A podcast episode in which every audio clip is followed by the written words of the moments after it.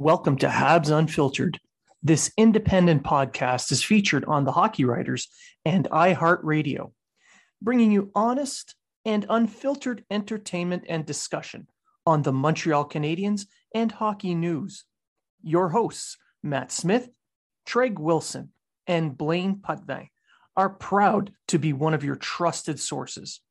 If you are talking about it, so are we.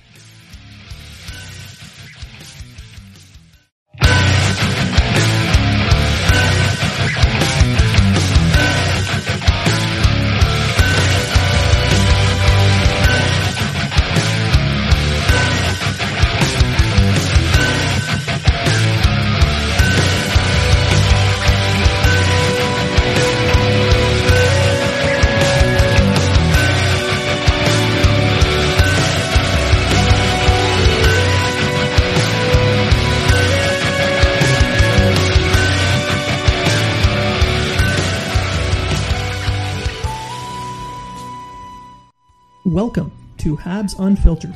This premier independent fan experience podcast is featured on The Hockey Writers and brings you honest and in-depth Montreal Canadiens discussion and entertainment. Your hosts, Matt Smith, Treg Wilson, and Blaine Pudney, are proud to be one of your trusted sources for Habs and hockey news. If you are talking about it, so are we.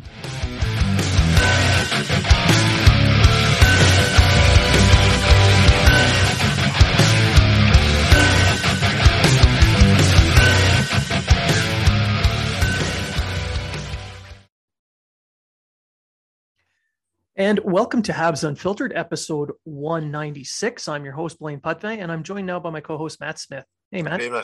Good evening. How are you? Oh, just uh, just living the dream. Standard military answer. That's right. Yeah. Because, technically, nightmares are dreams. Absolutely. So, good, bad, indifferent.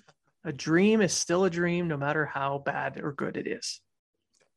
Um. For those listening, you may have noticed that uh, Treg is not with us. Uh, there was a, a family emergency that popped up a few minutes before we started recording, so we're going to send his family all our best. We'll let him talk about whatever he wants to talk about. But also today, good news from the Wilson household. His, uh, his daughter is going to have a son. So that's his third grandchild. It's a, it's going to be a boy. So congratulations to Treg, his daughter, and everybody in the family. Just great news all around for that. Maybe it's a future draft pick. Uh, I believe Treg said that it's a twenty thirty draft pick. So let's, let's hope it, well, twenty thirty, that's nine years. That yeah. doesn't make sense. Treg can't, Treg can't do math. unless, that, unless that kid's been incubating for a while. it, it is Treg's grandson, so if it takes after him at all, it, that poor child might be hatched while taking a selfie. Yeah, this could be a whole thirty-minute conversation, so we should probably move on to hockey news. so, okay, so this episode, we're going, we've got a lot to cover. There's a ton of stuff that's happened. Um, Except for one thing, you know, winning hockey games. So the Canadiens are oh for four. They've put it, they put up two stinkers, one against San Jose, one against Buffalo. Um, we'll talk a little bit about leadership, changes in the lineup.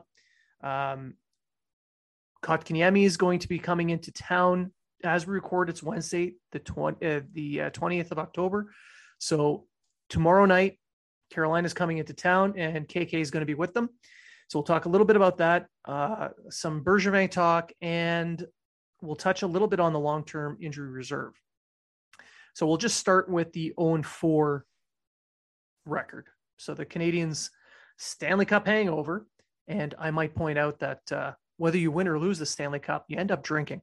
so they it, the hangover is real, um, and they are oh, they're so bad the first start of the season. So, um, Matt, what are, what are your thoughts for the beginning of this season?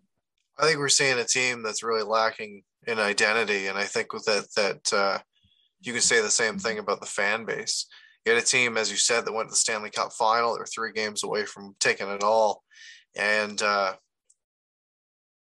with the changes to their lineup, most people expected the team to take a step back, while others looked at the changes that were made, looked at some of the personnel that were made, looked at some of the guys that were going to come in for a full season. Um, you know, Romanov uh, taking the next step, um, Cole Caulfield being in for his rookie campaign, et cetera.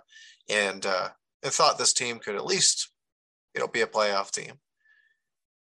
Right now, this team is, it's so many holes, and it's, it's, it's a lot of, uh, it's a lot of good players on this team that just don't seem to be putting any effort in whatsoever. And there's no, there's no drive, there's no effort. And when there is, it's too late in the game.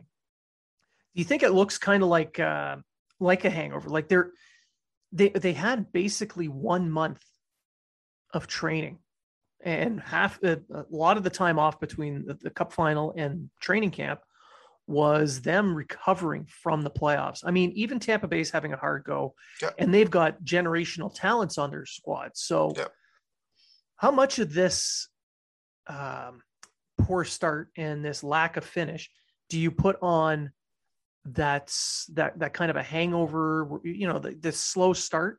Because they I were... can I can see a little bit of it just because yeah. they went so far into the into the uh, into the summer. The only other thing that I didn't really like about this is this group never really got a, a good chance to mesh yeah. because of the injuries that they've had, the injuries that they still have, and the fact that their uh, their training camp they really they they in my opinion they kept some guys around a little bit too long. And you didn't yeah. you didn't you didn't start to see the lines develop as we see them right now until later on, until like say the last week or so. And they were still like, nothing against say like Jack Guy who got a who got a con uh, who got a contract out of uh, out of camp, but they probably could have made that decision a little bit later on. They knew the guy wasn't going to make the training. He wasn't going to make the team at a training camp. True. Right. There was a few other, then there was a few other pieces. Um, but as I said, right now you're seeing a team that, like when we talked in the off, in the off season, and we said that these skilled wingers would be able to come in, and which they have. They've got, you know, you got Drew Anderson, Hoffman, who's now back, who I thought looked really good yesterday. Um, you got Gallagher, Toffoli, Caulfield, and then you got two defensive guys um, that can chip in with some offense, and Lehkonen and Armia. The, the, the center ice position so far has, it's kind of went against the way, way we were thinking that the wingers were going to be able to shelter these center, these young centers. Yeah, but they're not playing well enough to be able to do that. That's exactly it. What, and a lot of people right now are saying, are you know, wanting uh, Ducharme's head on a platter. But you yeah. look at, you look at, uh, you know, maybe maybe systems aren't working with this group right now. But right right now, nothing is really working with this group. But the, to the people that are saying that they want Ducharme's head on a platter, this is a guy they just went to the Stanley Cup final. They signed him. They took the interim tag off. They signed him to an extension. This is Bergevin's guy. He's not going to fire his rookie coach, out, especially after letting somebody like Bouchard walk. Yeah. So four, here's games, a guy, in, like four games into the season. Yeah, like you said, he made the cup final. With uh, this is the coach that took him to the cup final. They've lost four games, and, and you're you're already cutting bait and running. No, that's not going to fly. Especially they're still paying Julien. Yeah. So Claude Julien is still under contract. He's still getting paid. Uh, Ducharme's getting a, he's got a three-year deal. So they're not going to pay a third coach on top of that. It's yeah. not happening. So yeah. what I do feel though, is part of the reason um, is Ducharme, this was clearly Ducharme's first camp that he was running. And you can tell that he, he didn't focus enough on building that chemistry. Like you, like you mentioned, these guys needed more time as a, as a group to gel, yep. and the preseason would have been perfect for it. So instead of keeping sixty guys, forty-five they, guys, like they kept too many guys too long. Kept too many and guys. Like, no yep. offense to some of these guys. Like like Dauphin and uh, Belzile and these guys, like these are guys that you likely would have known that were going to Laval. So instead of keeping all these guys, what he should have been doing, the, at least the last three games of the uh, the preseason, was pare it down to say twenty-five, and then you're running three, maybe three and a half of your line. So three lines complete and two pairings complete, and your starting goaltender. You give them a couple of games together to kind of gel. So they, yep. they would have had a better start. Yep. They would have had more time to to build that chemistry. Whereas instead he had one line together in a game and then another line together in a game. They didn't have that, that complicity, uh, the complicity where they would work together. So they, they weren't able to build on that. Yeah. So it, that's, I think that's one of the major reasons why the team has started off slowly. The hangover clearly is a problem, yeah. but that right there, the way the camp was run, I think is the bigger reason. Yeah. And, and, you know, you're going to look at personnel changes. You have to look yeah. at who's there now. You got to look at, I know we're going to get into the lines, but the, the usage of some of the players so far, I, I think mm. there's been some guys that have played relatively well individually. Yeah. However, it takes more than one guy on a line to put the puck in the net usually. Yeah. I, I find that a lot of the, uh, a lot of the guys, they're, they're trying to do too much. They're, yeah. They're trying to take it on to themselves and try and do more for the team, which is admirable, yep. but they're, they're ending up, it's counterintuitive. By doing more, It, it, it ends up doing less. You know what yep. I mean? Yep. It, it's kind of, it's like I said, counterintuitive, but simplifying the game so you can work together, I think will, would work better. Yeah, and we've had some surprises. Like we, nobody knew Carey Price was going to miss the first of the season. No, they they are. You know, the the ones that did were thinking maybe his knee wasn't going to be up to snuff and he wouldn't be able to be back in the lineup. However, we saw videos of him doing some skating, et cetera, and it looked like even if he did miss a game or two, that he would be back. Then everything yeah. happened with the uh, with the. Um, player assistance program, and we know that we're going to be missing them now for at least another probably three weeks. Yeah um then you've got Joel Edmundson and his injury, and now his injury, even though he's starting to feel better, um it was announced today that uh, they're giving him time away from the team to deal with his uh, father having cancer, which is an admirable thing an admirable thing to do from the organization. They could yeah. have they could have hit the panic button and said, look, we need you here. But you know what? Family's more important. And we we send our we send our best wishes to the Edmundson family. Uh, you know, we've all been touched by cancer, so none of us want to see we all want to see a positive outcome. But it's good that he is getting that time with his family. Absolutely. But, and I think that he's once he is back. Yeah. And um, I think it's going to bring a little bit more stability to that. Defense these defensive pair. Oh, absolutely. We're going to get into the line changes here in a, in a second, but I wanted to point uh, to point at something that I, that's been kind of nagging at me. Uh, today, Bergevin had a little press conference, yep. an impromptu one that was not expected. Yep. And when he was talking about uh, Joel Edmundson taking time out to go see his family, family first, you know, he's saying he's saying all the right things. But it makes me, I'm kind of wondering, is it part of the idea? Yeah, you're supporting your guys, but at the same time, he he's not going to make any moves to help the team. So is this kind of a, um, a by accident one year tank, the way things are working out? It's not just Edmundson. I can't, I, I can't, I can't, I can't see it. I can't really see it like that. He also made a comment saying that I'm not going to panic and make a trade, because yeah. I've got a bunch of players right now that I know that can play well, and right now they're not. Is he also not going to panic and make a trade because he knows he's leaving at the end of the year? He also made the comment and said that he wanted to stay in a perfect world. In a so perfect world, right? So there's there's a lot of uh, there's a lot of uh, gray area there. Let's just say that. But yeah. you know what? I'm I I'm with him. I don't really think in, that right now he does need to panic and make a trade. Um, however. There is a name out there, and I know you've spoke about it, and I've brought it up a couple times, and we've talked a little bit about it, and that's Dylan Strome. And uh, this is a guy that can't get into the lineup in Chicago. He's on a one-year deal, three million bucks. He's a natural center. He's a former third overall pick. He's got an offensive, you know, pedigree, et cetera. The only thing is, is, is, is, is the money and um, what it would take and who would you have to move. And there would be the, um, the he cap implications. He, and, he did say it would be money in, money out if you were to make a deal. That's so, exactly. Yeah. Um, and, and if you think about it, this Strome wasn't something I thought would be brought up, but I, I like that you did. Um, when you think about the dynamic that the Canadiens had last year, you had Nick Suzuki yep. uh, doing his thing, and he's still here. And he's he's having a difficult start, but again, he's someone who can bring that two-way game and some offense. Uh, last year, it was Phil Danault who was doing a hard matchups. And in return this year, Dvorak playing yep. that role. Yep. The role that's missing right now is the Kotkaniemi piece, the third yeah. the, the third line center, someone yeah. who could not necessarily Kotkaniemi. We'll just no, bring that up. Exactly. Uh, he, he didn't exactly bring a lot of offense last year, but he right. the fact that he was there and that they had to respect his offensive abilities yeah.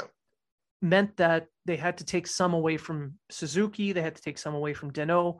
So there's that that piece that's missing. So a guy like Strome can easily fit in to yep. that role. Yep. I mean, his face-offs are about the same as what Kotkaniemi's was. Yeah, his offense high is much forties, higher. high forties, yeah. high forties. But he's got a better offensive ceiling. Exactly. More, and yeah. if you and if you put him with, and we've talked about this as well, yeah. the fact that you've got more wingers to plug in, you're not you're not dealing with, say, guys that should be on the fourth line being on the second or third line. Like they have Um, six wingers right now that you can plug in on the top on the top three lines. So say if you did bring in a guy like Strome, you would probably have Gallagher with him. You would probably have someone maybe like Toffoli with him. You might even have someone like Caulfield with him. Who knows? Yeah, yeah. If the and we'll get to the lines here in a minute as well. Exactly. But if I if I were if I were the G M, if I were Bergevin right now, other than looking at myself in the mirror and fixing my hair, I would be looking at a puck moving defenseman first and foremost, because yeah. in watching the four games, as, as much as things are a little bit off, I think having a little bit more mobility in the back end to clear the zone, to launch the transitional play would be more beneficial for this team. Had there been someone um, more capable. I mean, I love Romanov. I, I see the potential in him, but he's in his second year and, and you can tell that he's, he's another one that's trying to do too much. And by doing, uh, trying too hard, he's missing assignments. He's missing, he's missing these plays. He's not, he doesn't have that swagger that he used to have because of that. So this whole team can say that though. Yeah, this whole team's missing yeah. that swagger, mojo, whatever the hell you want to call it, yeah. that worked so well together to make them the team that went to the Stanley Cup final. And I think that has a lot to do with the lost leadership. I, I know there's Gallagher that's still there. Suzuki's got a good voice for a young man. Um, Byron's still around the club. He's just hurt. He's not on the ice. But losing Carey Price, who's away from the club right now for his own reasons, and the bigger loss is Shea Weber. The swagger that comes with having, you know, the the hockey daddy. You know, yeah. like you got hockey daddy there who's he he exudes leadership and respect. And when you look to him, there's that there's an aura. There's not yeah. there's not a that natural leadership. There's not a lot of people that have that. He had it, he has yeah. it, yeah. but it's not there now. So that, that kind of leaves a giant vacuum and nobody knows who's gonna fill what. Yeah. So there's confusion. For me, it's the uh it's the on-ice presence of Carey Price. There's that too. Yeah. The puck right. handling, the, the confidence. It's he doesn't even have to do anything. He just be no. in the game and they know that he's got their back, that they might be able to pinch a little bit more. They might be able to, yeah. you know, they might be able to, uh, you know, make the bad play to take a penalty because they know that he's probably going to get bailed out. They can cheat on the play a little bit, knowing they have exactly. someone there. If anyone's ever, and, and that's hockey. nothing against that's nothing against Allen. No, the game so far that they've lost, that Allen's lost, definitely not on it. But that's the difference. Allen's a good goalie. He's yes. a very good goaltender. He is. He's solid. He he's. But Carey Price is a Hall of Famer. He is an exceptional goaltender. He brings, he, he doesn't exude that leadership like, like Shea Weber does, but what he does is he creates that sense of confidence on the ice. It's a safety net. Exactly. Yeah. So there's that, that's a big factor. It's, it's those intangibles. And I'm wondering if Carey Price moving into the, or going into the player assistance program, what kind of ripple effect that's had throughout the locker room. Yeah. It make, it, you know, honestly, if like you and I, we, we work in the, we, we're in the military. We, we yep. know that we know people who have dealt with mental health issues, yep. such as myself with P T S D. Yep. When one of our, our mates has a problem like this and you didn't know about it, it, it, it hits you a little bit yeah. harder because you're, you're wondering, what did I miss? Did I, did I, how, how much attention am I actually paying to my friend? How did I miss this? So there's, there's that effect too. Yeah. Um, so there's, there's those issues. Uh, now barring, obviously there's not going to be any changes in the lineup in the next couple of days. So they went and they made some lineup changes. Uh, notably, Hoffman and Gallagher have moved up to the second uh, the second line with Suzuki because the Danault line, Danault, Dvorak line is the top line right now. Uh, and on the third line, Perreault moves to center, taking Evans' spot for some reason. And on his wings, he has Toffoli and Caulfield. Caulfield getting demoted to the third line seems a bit odd to me. I find it a bit odd just based on the fact that you put Perreault there. And, yeah. you know, nothing against Perreault, but he's a fourth line guy at best right now. He does show some flashes. He shows a little bit of uh, tenacity around the net. However, he was a guy that was going to be more, in my opinion, he was going to be more of a thirteenth forward than anything. Yes. And he hasn't played a lot of center in the last few years. No, it, it makes me wonder what's going on with Jake Evans, because this, that uh, winger combination would work much better with the speed of Jake Evans. Yeah. But that's what I'm seeing right now is I'm seeing still a glaring hole at center. If even yeah. if, because he's in a perfect world, Evans is on a fourth line like he is right now with Armia and Lehkonen. However, yes. Perreault is not at third center. No. In a in a perfect world, you would have had, you know, the Kotkaniemi plug be in there. But the thing is, Dvorak didn't come in to replace Kotkaniemi. He came in to replace Phil Danault, which still left that hole. And yeah. we talked about this a little bit. We threw some names out there. Eric Stahl's name came up. A couple other people came up. But right now, they said, we're going to go with what we've got. But this whole team, as I said, as a whole, isn't going. So no. maybe maybe having Evans down there is going to do something for that fourth line. However, it makes more sense to have him with Caulfield and Toffoli as yeah, opposed and, to. And that three that three C hole. Uh, is a big reason why Paling had all kinds of looks. He and, did. He did. And I covered, I covered the Laval, uh, Laval Rocket game so far. Uh, I covered them for recruits. You can check out my, uh, my game reports on recruits dot c a. Uh, and Paling had himself a monster first game, like absolutely amazing first game, hard on the puck, skating well, setting up his teammates, doing all the things on the power play, penalty kill, everything. In the second game against Belleville, he goes and he gets a cross check in the back of the head, and now he he might miss a, a few games with concussion. There's there's no luck to, for this kid. Yeah, I think that's that three C hole though. Uh, that's why he got the looks, and that's that's where they were hoping he would be able to fill in for Kotkaniemi, and he couldn't, or they didn't want. They felt that it would stunt his growth or whatever the decision was made to send him back down. But that hole's still there. Yeah.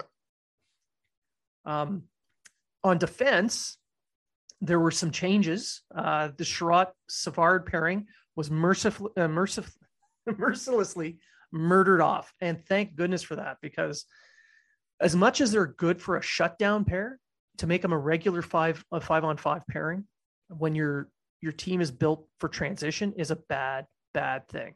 So um, Sherratt and Weidman are being paired together, and Romanov is paired with Savard on a third pairing. Um, I don't know if I don't think that, you know, one, two, three really matters, but you have Kulak and Petrie, Sherratt and Weidman, and Romanov with Savard. That gives more of a balance, in my opinion, on the blue line, providing puck movers on every single pairing. And in the case of Romanov, it gives him a veteran presence who can give him some leeway to mo- use his mobility, take a chance and throw that hit or make a play up ice. That's one line that we've kind of been talking about since the start of the year, that we wanted yeah. to kind of, that we wanted to see together at the start of the year. Yeah. As a second pairing. But right now, the only player that right now in defense, it's really jumping into the rush is Savard. So. And you can, I, I know that uh, he made a few, a few errors, but again, it's errors of someone who's trying to do more than he, he should. He's trying to do too much. And here's another guy who he's going through the hangover as well, because he was on Tampa Bay yeah. last season. Yeah. So he won the Stanley Cup, and he comes to this, he comes to Montreal with that hangover. On top of that, he's a local, he's got the new contract, you know, he, he's got all those added little, all those little added pressures on top. So the adjustment period is not quite there, especially as I mentioned before, that, uh, the lack of a, a better structured preseason to build those, that chemistry yep. wasn't there. So, um, but yeah, I mean, even though they've balanced out the puck movers a little bit, I still think still Edmundson would truly upgrade this entire blue line. Because then you'd move Kulak down a pairing, you'd move, you'd move Weidman off the lineup altogether. Yeah, he'd be, and, he'd be out. Yeah, and, and don't get me wrong, Weidman has shown up and he has played better than expected, but the bar for his expected, uh, the expected level of play for him was so low that you couldn't really disappoint, because he was expected yeah. to be a seventh D man anyway. Yeah, but someone that was going to provide a little bit more, um, say oomph to the power play, and so far. Sure. The whole power play in a whole as a whole has just been atrocious. Been, has been a hole. Yeah. and but is in his defense, he does have one third of all of Montreal's goals this year. That's very true. yeah, he has he has more goals than every forward other than Jonathan Jonathan Drouin. Yeah, and who exactly. has the other two? That, yeah, yeah. But that's a that's a thing. This, they're all trying to do too much. The penalty uh, the penalty kill. Has done nothing. It, it's it's what, about sixty percent, which is know. atrocious. I just say they take a penalty, they're probably going to get scored yeah. on. The power play hasn't scored a goal yet. May as well punch someone in the mouth after you take it after after they after they get a call, or yeah. tell the tell the ref something about his mother or something. You know, take the unsportsmanlike. You know? Tell Joe I miss her. Who's Joe? Yeah, Joe, yeah. Mama. Yeah, exactly. And there's two. But yeah. um yeah, so they're they're they're trying to do too much. They take too many penalties. The penalty kill's not doing enough. The power play's not scoring. Although it's starting to actually provide zone time and some shots on net. Like Caulfield yep. rang one off the crossbar. Yep. In the last game against San Jose. So yep. I did I, I did I did see I did like what I saw from Hoffman. Yeah. And uh, we saw that, uh, you know, he, he threw some shots, he threw some hits. He was, he looked like he was hungry to be in his first game. Yeah. So I'm hoping that they can kind of um, use that as, as a little bit of ammo, use that as a kind of, not necessarily a special weapon, but use that new presence of a new player in the lineup to take the next step. And we're looking at, if there's any team right now that you want to get, that you want to beat to get out of your funk, is Carolina. And just lo and behold, here they come tomorrow yeah. night. So they show up, and I know there's this little made up rivalry on social media between yeah. all six Canes fans and Mont- all the Montreal fans. And I say all six Canes fans because they've been, there's only about six of them that have been adding our, uh, our podcast account over and over and over again yeah. with that picture of Kotkaniemi with his number four in the air. Yeah, whatever. And that's how much, the, how many more millions he's making than what he should. Yeah. Or what line he's playing on. Yeah. But, and that brings me to my question that I'm going to ask. Is it okay for Canadiens fans to boo Kotkaniemi when it comes in tomorrow night? Absolutely. There's going to be there's going to be people that are going to do it. There's going to be people that are going to cheer for him. They might do a video montage. They might do whatever. Don't be surprised if he gets booed, because there are going to be the fans that are going to look at him and say, you had an opportunity to stay. You were drafted. This was your year that you were going to get the opportunity. Danault's gone, et cetera, et cetera. You decided to take the money and run. Fuck yeah. You know, there's going to be people that are going to do that. Although there's going to be people that are going to be part of the, you know, Kotkaniemi Mete fan club that are going to, that are going to be like, oh, that's mint. He's back. And, you know, cheer, cheer, cheer every time he touches the puck. Yeah. You know, as I said, like Kotkaniemi's not on the team anymore. He can go eighty-two games without scoring. Does not bother me at all.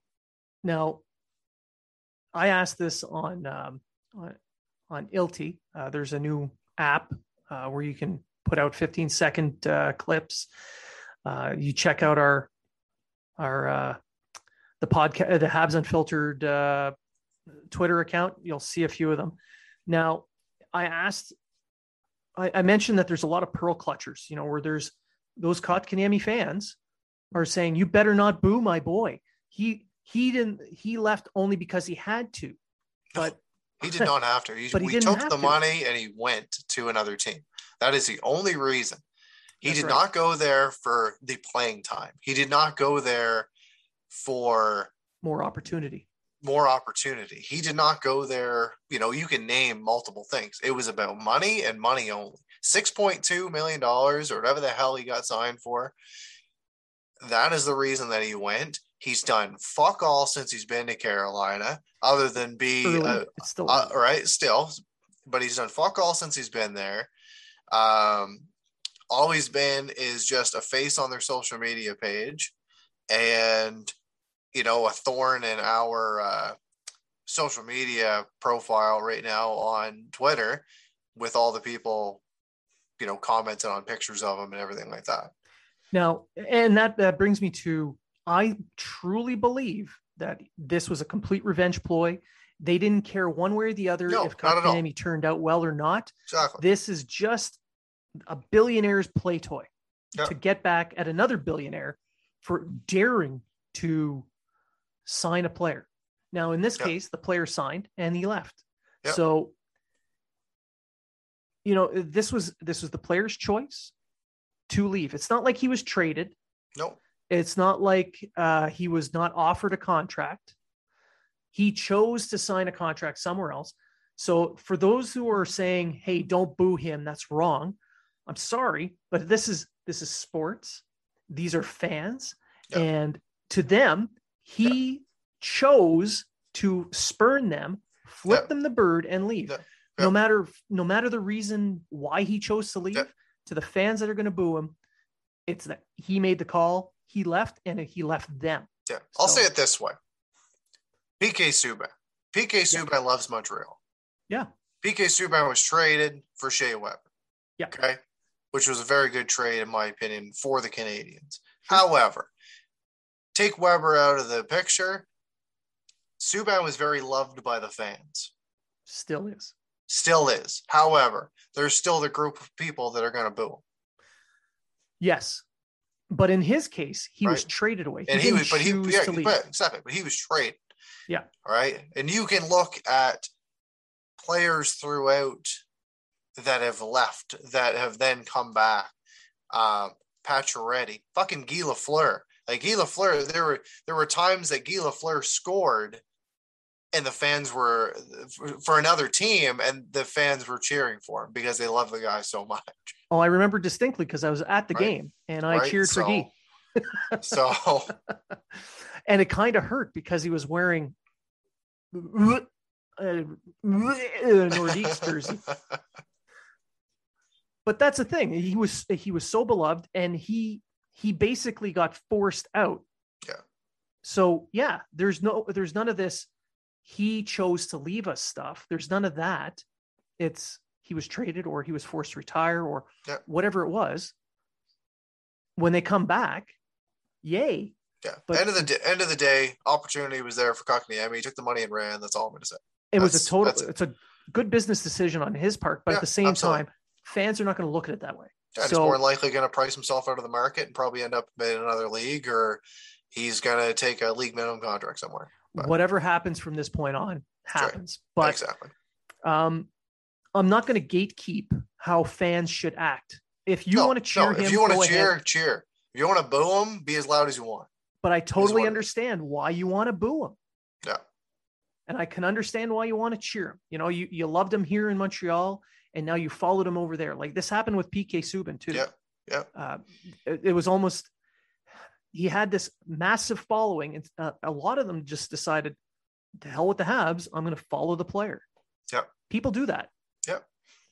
And they're going to do it with him. They're going to do it with other players. It happens. I mean, Mariusz Jankowski had a group of people that did that. And if you don't know who I'm talking about, go, go Google him. You'll see, you'll see what I mean. Um, but yeah, so I expect the booing. I do too. There'll be some. There'll be some. Oh yeah, I, I do. What I do like, to, what I want to see though, is I want to see some kind of a uh, a special video tribute to Kotkaniemi, but it's all it's all video scenes of him falling down, and, and they they do some kind of a thing that adds up to the number fifteen. Or it's just yeah. a picture of Niku or something. But you know, you know they're going to be they're they're a classy organ. They're going to keep it oh, classy, yeah. right? Course. If this That's is the good. other way, right? If it was the other way around, I'm sure Carolina would do something like that. It's a big yeah. piece of shit. But other than that. That's that's kind of what I was getting at. I, I was going to say that that's a Carolina type of thing, yeah, not exactly. a Montreal thing. Yeah. Um. All right. So moving on from him to the guy who uh, refused to give him the money he asked for, Bergevin. So Bergevin's impromptu press conference. We we talked a little bit about it right at the top of the show, and he mentioned um, two two things with uh, with Weber. He doesn't expect him to come back. He said there's a very minute chance that he ever would, but they have long-term plans for him. And the other thing that I wanted to start with on this is the perfect world comment. In a perfect world, he would want to remain the G M of the Canadiens. Mm-hmm. But what's a perfect world? Where people like him, where he's making twelve million a year? Like what, what is, what does perfect world mean? Hard to say. He's what, very, what did you he's take very, from that? He's, he's very cryptic with, with, with how he talks. And he, even the same thing with, with how he said about Weber. Like we know that Weber's probably not going to come back and play hockey, but is he going to join the team in some sort of other capacity? Is he just talking, you know, uh, we have plans to continue looking after him and looking at helping look after his health so he can, you know, walk into retirement healthy and be around his family. Like nobody knows. Or trade him to Nashville for the cap recapture issues. Like, like these are all options for him, but for Bergevin, the perfect world stuff, like what, what's he talking about? Is he talking about family issues? Cause you know, his, where, where's, where do his kids live? What do they, where does he want to be closer to them? Yeah. Um, how much, mo- you know, is it about the money? Is it about not being scrutinized every time he goes to a grocery store? Like, are those, yeah. what's he yeah. talking about? Right. Yeah. So for me, and this is just my opinion, I think that kind of, that, that kind of kiss, uh, that was the kiss of death to this year. And he's going to be, he's a lame duck for the rest of the season. I'm going to see how the, like it's four games in. I'm going to try. I know it's four games I, I, in. He's right, not getting try, fired. All right. He's not going to get fired. I'm trying to look at the, I'm going to try to look at the team. I try to look at management. I'm trying to look at everybody right now and say, you're on a hangover. There's management changes. There's, um, there's been um, changes to personnel on ice. And until somebody really steps up and takes the bull by the horns and points the team in the direction that they should be going into, um, this team's going to continue losing hockey games. Yeah, yeah. And and I don't expect – I'm not talking necessarily about what's going to happen this year, but I'm talking about Bergevin himself. And I think maybe he's just mentally exhausted and he doesn't want to he, do it anymore. He very well could. But I, and he's just going to end the season. But I wouldn't – I. I kind of have an issue if he wasn't mentally exhausted right now, because he built the he built a team to go into the year, and then all of a sudden it's just been hurdle after hurdle after hurdle. And I'm not making any excuses for him. I'm True. Not making any for the team.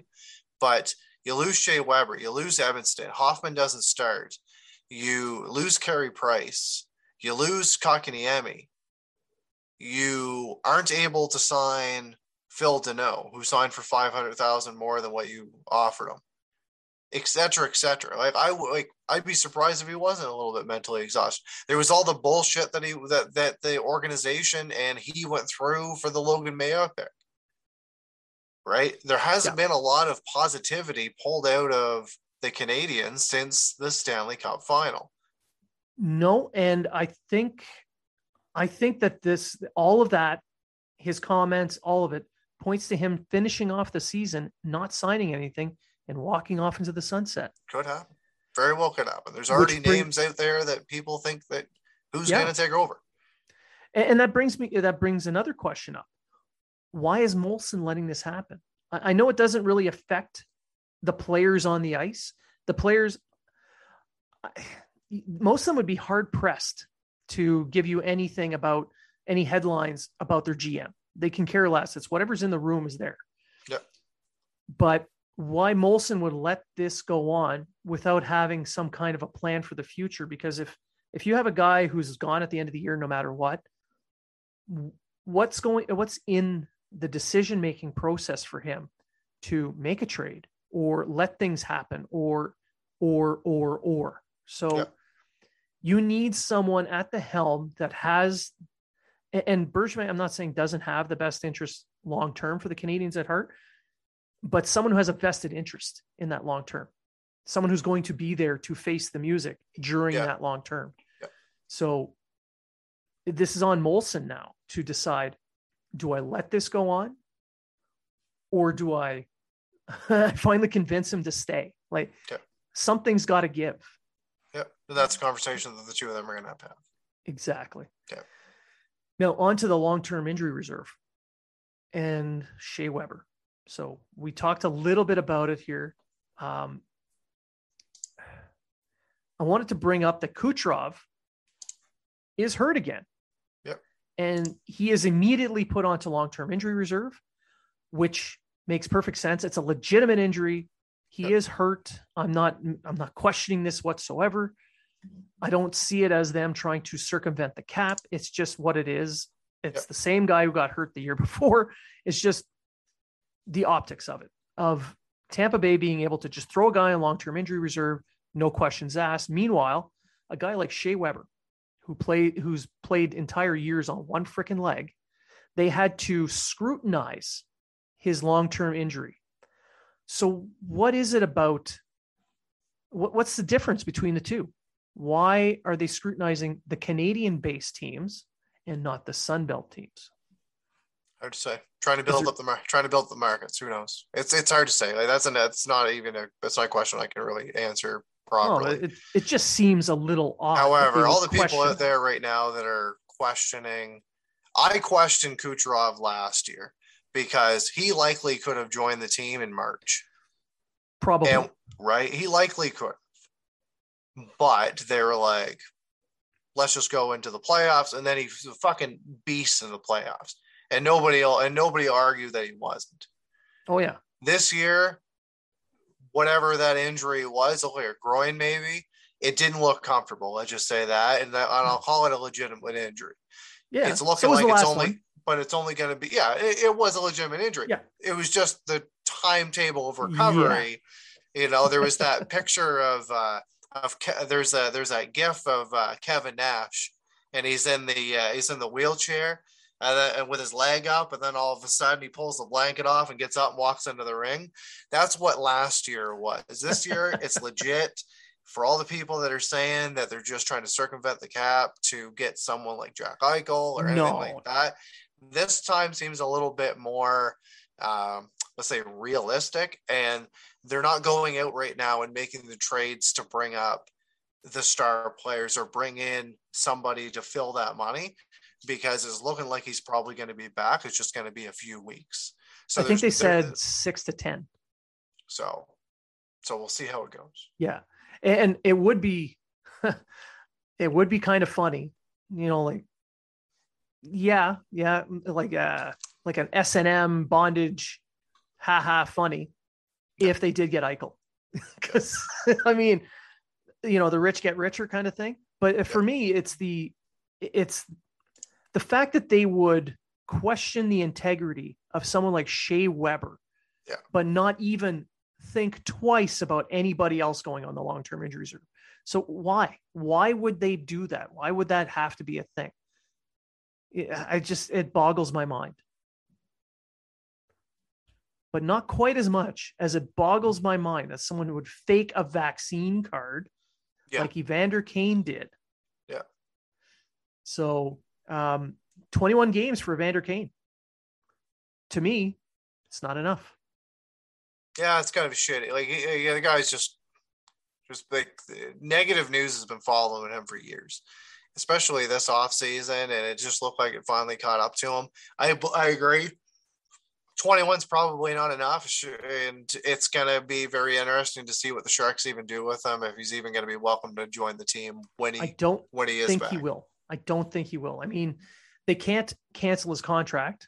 Uh, I think uh, Chris Johnson on T S N mentioned during the intermission that uh, it would be double jeopardy because he's yeah. been suspended for this act. Yeah. To cancel his contract would be punishing him twice, so you can't do that. Mm-hmm. I think that would have been the better bet for San Jose, just to get rid of him, because yeah. nobody on that team wants him there. Yeah. Uh, the players don't like him. I mean, I don't. He wasn't popular in Winnipeg. He wasn't popular. He has not been someone that gets along with anybody else in any city he plays for. Yeah. Which, you know what, is a shame on a on a for the player. Let's just say yeah. that for the or for the, like. I'm not talking about the. I'm talking. I'm talking about him. But you know what, the guy does have skill. He's a very good hockey player. Right? He's a very good hockey player. He's a power forward. He's a guy that you like to have in your lineup. It's just the social side of it. It's the yes. person that he is, not the player that he is. Let's just say that. Yeah. And, and this is not, not about the, uh, the accusations made by his ex-wife yeah. or anything about that. The gambling, yeah. like yeah. the league found no substantiation, which means they did not find anything that proves him right or wrong. Yeah. So they just dropped that. But they did find that he had faked a vaccine card. Now, there's players who refuse to get vaccinated, like uh, like Bertuzzi in Detroit. He chose not to be vaccinated, and he is dealing with that consequence by not being able to play up in Canada. But the team is allowing him to play. There's yeah. some there's something going on there. So he... Didn't which is really anything. weird which is really yeah. weird because you know what, that's another conversation one hundred percent. However, yeah. you're in a division with how many Canadian teams in it yeah. and how many of those games are going to be played in Canada, etc., and Bertuzzi is one of their best offensive players. He is, and he's going to be forfeiting pay for all those games. Yeah. But but that here's the thing. He has a conviction. Whether I agree with it or not, whether I think it's intelligent or not, yep. he stuck to those. Yep. He made a plea for himself to keep whatever work he could. And he's going with that. He didn't fake a card. He didn't make things up. He didn't. And faking a vaccine card in the United States is a federal offense, or could be. He could be facing up to five years in prison over this. But that's neither here nor there. For me, if for me, the biggest thing, uh, the bigger issue here is somebody placed themselves above the team. Yeah. You can't do that in hockey. Yeah, and and think, there was all there, and there was already there was always, or not always, there was already um, hostility there between yeah. his teammates.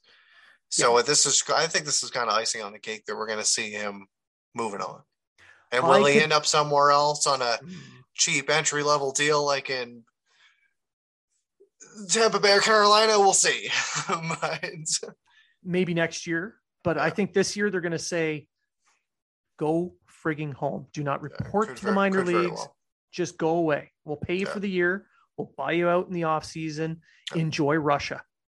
Could that's, very well. That's essentially where I think he's going to end up going. Yeah, it could very well end up happening that way. Yeah. So uh, I didn't. I don't want it to turn into a whole vaccine debate. And no, uh, no, no. But it, I mean, I'm going to say get vaccinated. Yeah. But uh, if you don't want to, and Bertuzzi didn't, he he didn't. He put himself above the team in a way, but he was honest about it. He was upfront about it. He let people know what he was, what his thoughts were. So he was able to have that discussion with his teammates. Yep. So that they can have an informed consent. Whereas Kane didn't have that. He, he just, everybody on the team decided, said, we're going to do this. And he said, yep, sure. I'm in. And then stabbed them in the back. Yeah.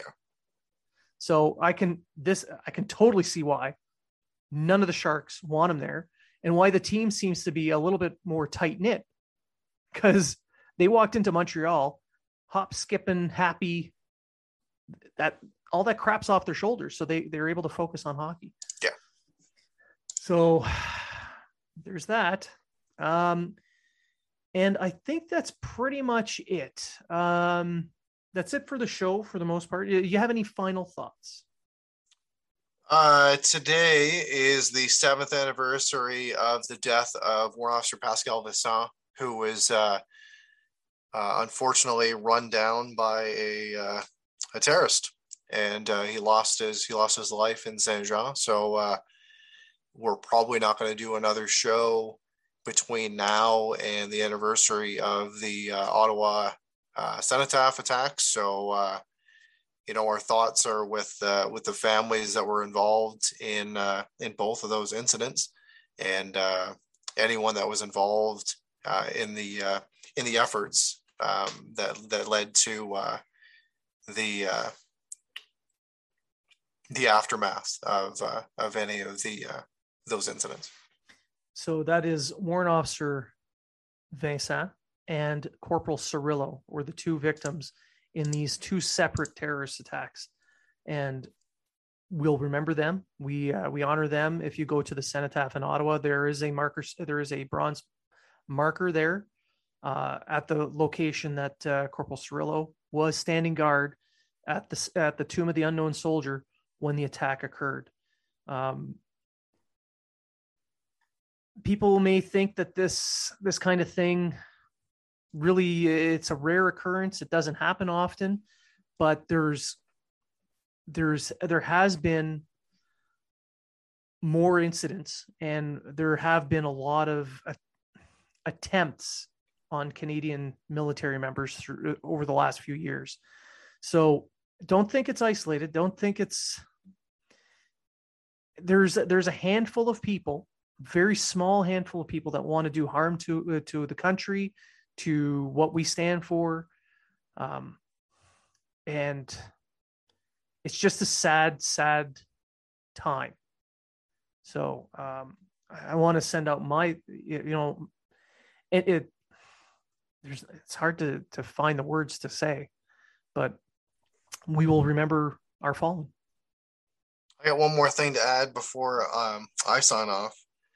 Um, I just recently um, celebrated a milestone, fifteen years of service, the Royal Canadian Air Force.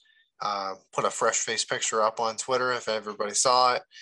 Um, thank you, everyone, for uh, for the for the for the kind words, for the messages. Um, for, you know, for the friends that, uh, you know, sent me pictures from basic training and stuff like that, from, they said that fresh face guy that, uh, you know, fifteen years later is, uh, you know, uh, happy, still happy with, uh, with, uh, the decision that I made that day to, uh, to sign the, uh, sign the dotted line. Yeah, the ill-fitting suit at the swearing-in ceremony. Your mom yeah. took that photo. Yeah, uh, she did. She, she did. did. Yeah. My God, you looked so young. Yeah.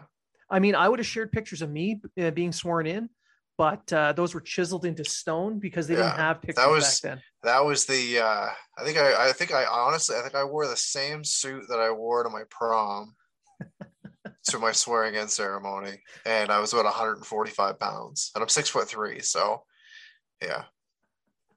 Yeah. Funnily, uh, funny enough, I wore my, uh, the suit I wore to my prom, I wore to my swearing in ceremony too. It was uh, a tan, a tan suit with a weird looking tie. Yeah. So nineties. So, yeah. er, well, late eighties, early nineties. Wow. Um, and for me, I want to remind everybody that um, we are selling t-shirts through five one four Shirts. Um, their Habs Unfiltered logo on there. Uh, you'll notice our logo is a poppy, and that that is in honor of our veterans. And it, it's a nod to the service of all three of us as hosts of the show in the Armed Forces. And it's also a nod to the poem in Flanders Fields, where they took the line from you from to you from failing hands, we throw the torch, be yours to hold it high, that the Canadians use in their dressing room. So it, it's a nice, it's a nice circular tie-in. Uh, these shirts that we are selling through five one four Shirts, um, all profits, every penny of the profits are going to go to Vets Canada. Uh, Vets Canada is an organization that I, I hold dear to my heart, and we we help homeless veterans get the aid that they require to get off the streets, be it financial support, um, addictions counseling, mental health issues. There's there's a myriad of reasons why veterans fall through the cracks and end up homeless. And Vets Canada does does wonderful work in locating these people, getting them the help they need, and getting them back on their feet. So the money that we are going to raise from these shirts are going to help those who came before us, who've served our country and deserve this help. So if you don't want to buy a shirt for yourself, buy one for someone else. Buy, they're wonderful shirts. Uh, if you don't want to buy the shirt for anybody else, donate to Veterans to Vets Canada. You can find them online, Vets Canada, V E T S Canada, all one word. Donate to them; they do wonderful work. So that that's that's my two cents. So um, I just want to thank everyone for listening, and um, please remember, if you are talking about it, so are we. Habs Unfiltered has special sponsors. Uh, go to seat giant dot c a to save thirty-five percent on all your fees when purchasing tickets to N H L, C F L, Major League Baseball, concerts, whatever event Seat Giant sells. Use the code unfiltered twenty, save thirty-five percent on your fees. Go to built bar dot c a and save ten percent using the code unfiltered twenty on your purchases online. Go to East Coast Lifestyle and use the code unfiltered twenty to save twenty percent off your purchase of any clothing at East Coast Lifestyle. Also, Lift Life. Go to lift life dot c a and use the code Habs ten to save ten percent.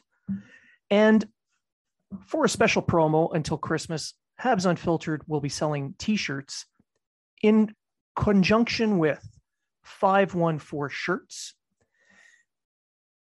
If you purchase one of our shirts, the entire profit for the sale goes to Vets Canada. Vets Canada does work to end veterans' homelessness across Canada. So let's help a great cause and wear a great shirt.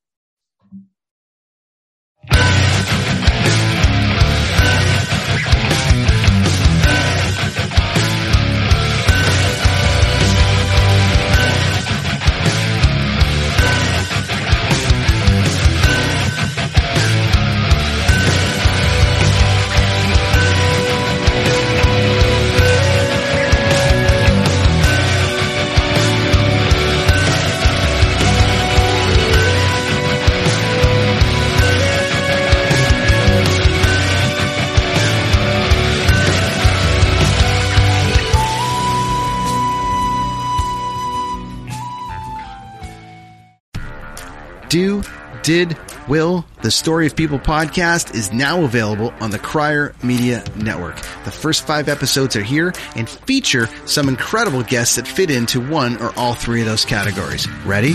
Tara Sloan from the San Jose Sharks, Undercurrent podcast at N B C Sports.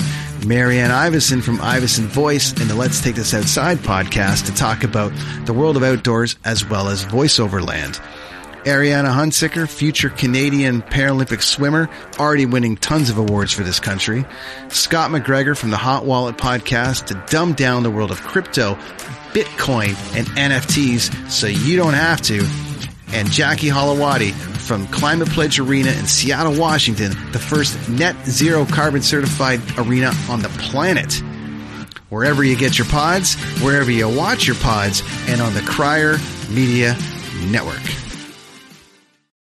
I'm Jeff Woods, and I'm shining a light on music and the rock stars who make it. He just was one of those people. He, he stood out. He was a magic guy. He really was a magic guy. All, we all have faults. He had the same amount of faults as we all have. This is before Led Zeppelin. Robert was full on. I mean, he was Led Zeppelin without the band behind him. He had the hair, the jeans, the whole thing, you know. And he was amazing. The Records and Rockstars podcast, heard around the world and yours to hear wherever you get podcasts. All the episodes from jeff woods radio dot com.